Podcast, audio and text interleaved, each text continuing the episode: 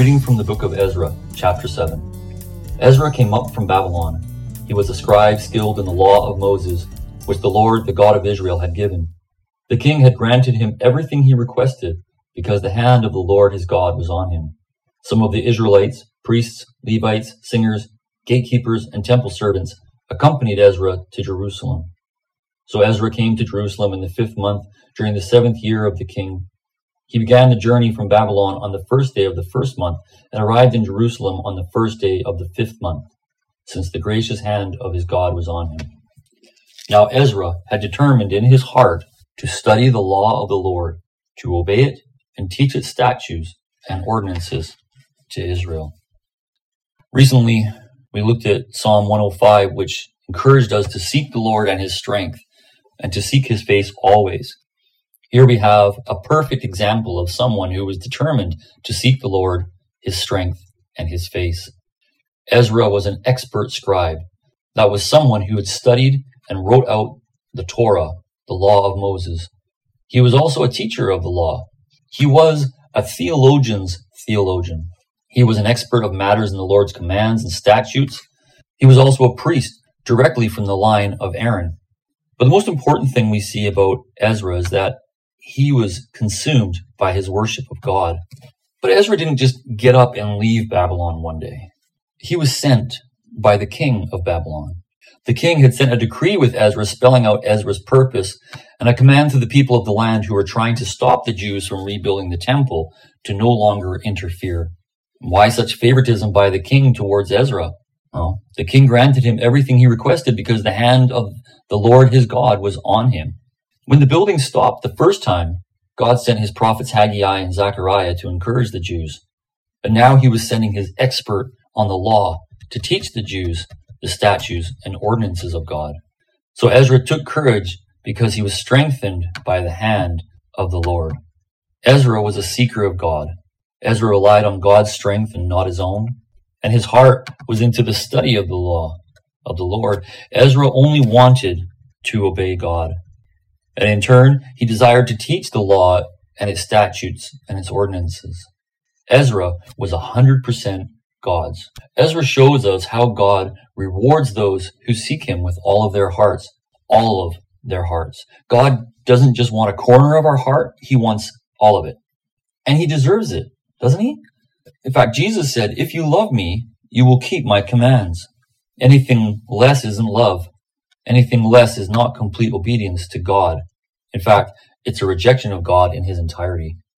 There is either love and obedience, or there is sin and rebellion, neither of which God will tolerate.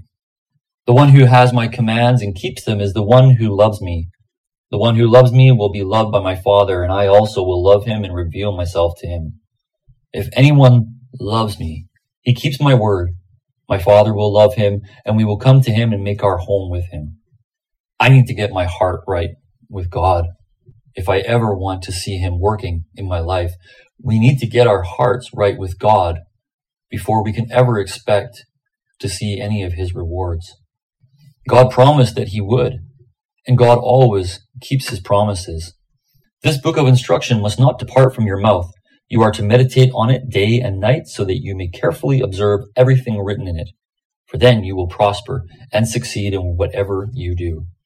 Happy is the one who does not walk in the advice of the wicked or stand in the pathway with sinners or sit in the company of mockers. Instead, his delight is in the Lord's instruction and he meditates on it day and night.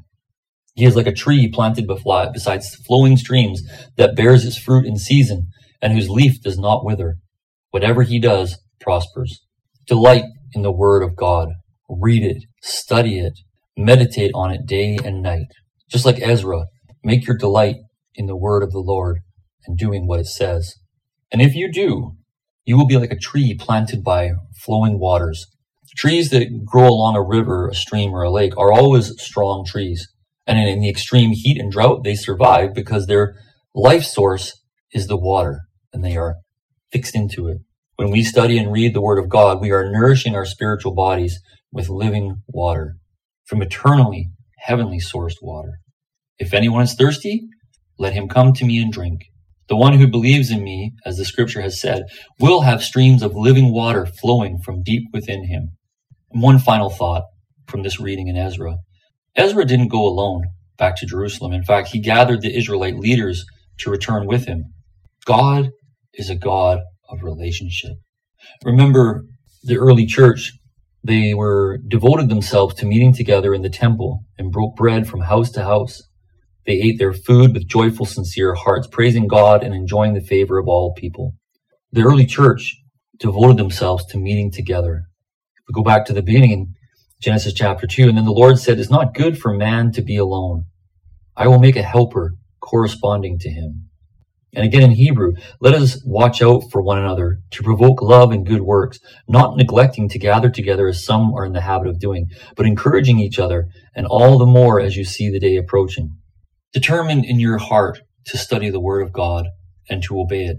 Don't just be a, a reader or a hearer of God's Word, but be a doer of it. And share God's Word with others. Teach them its statutes and its ordinances. Tell me the old, old story of unseen things above, of Jesus and his glory, of Jesus and his love. Tell me the story simply, as to a little child, for I am weak and weary, helpless and defiled. Oh, tell me the old, old story. Tell me the old, old story of Jesus and his love.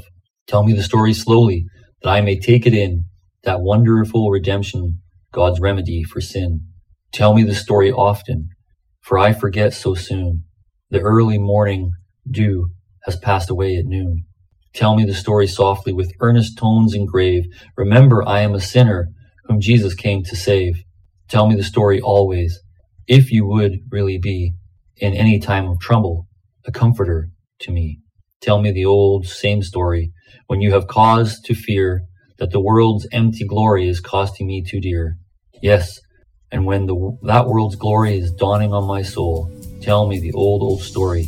Jesus Christ makes me whole. Amen.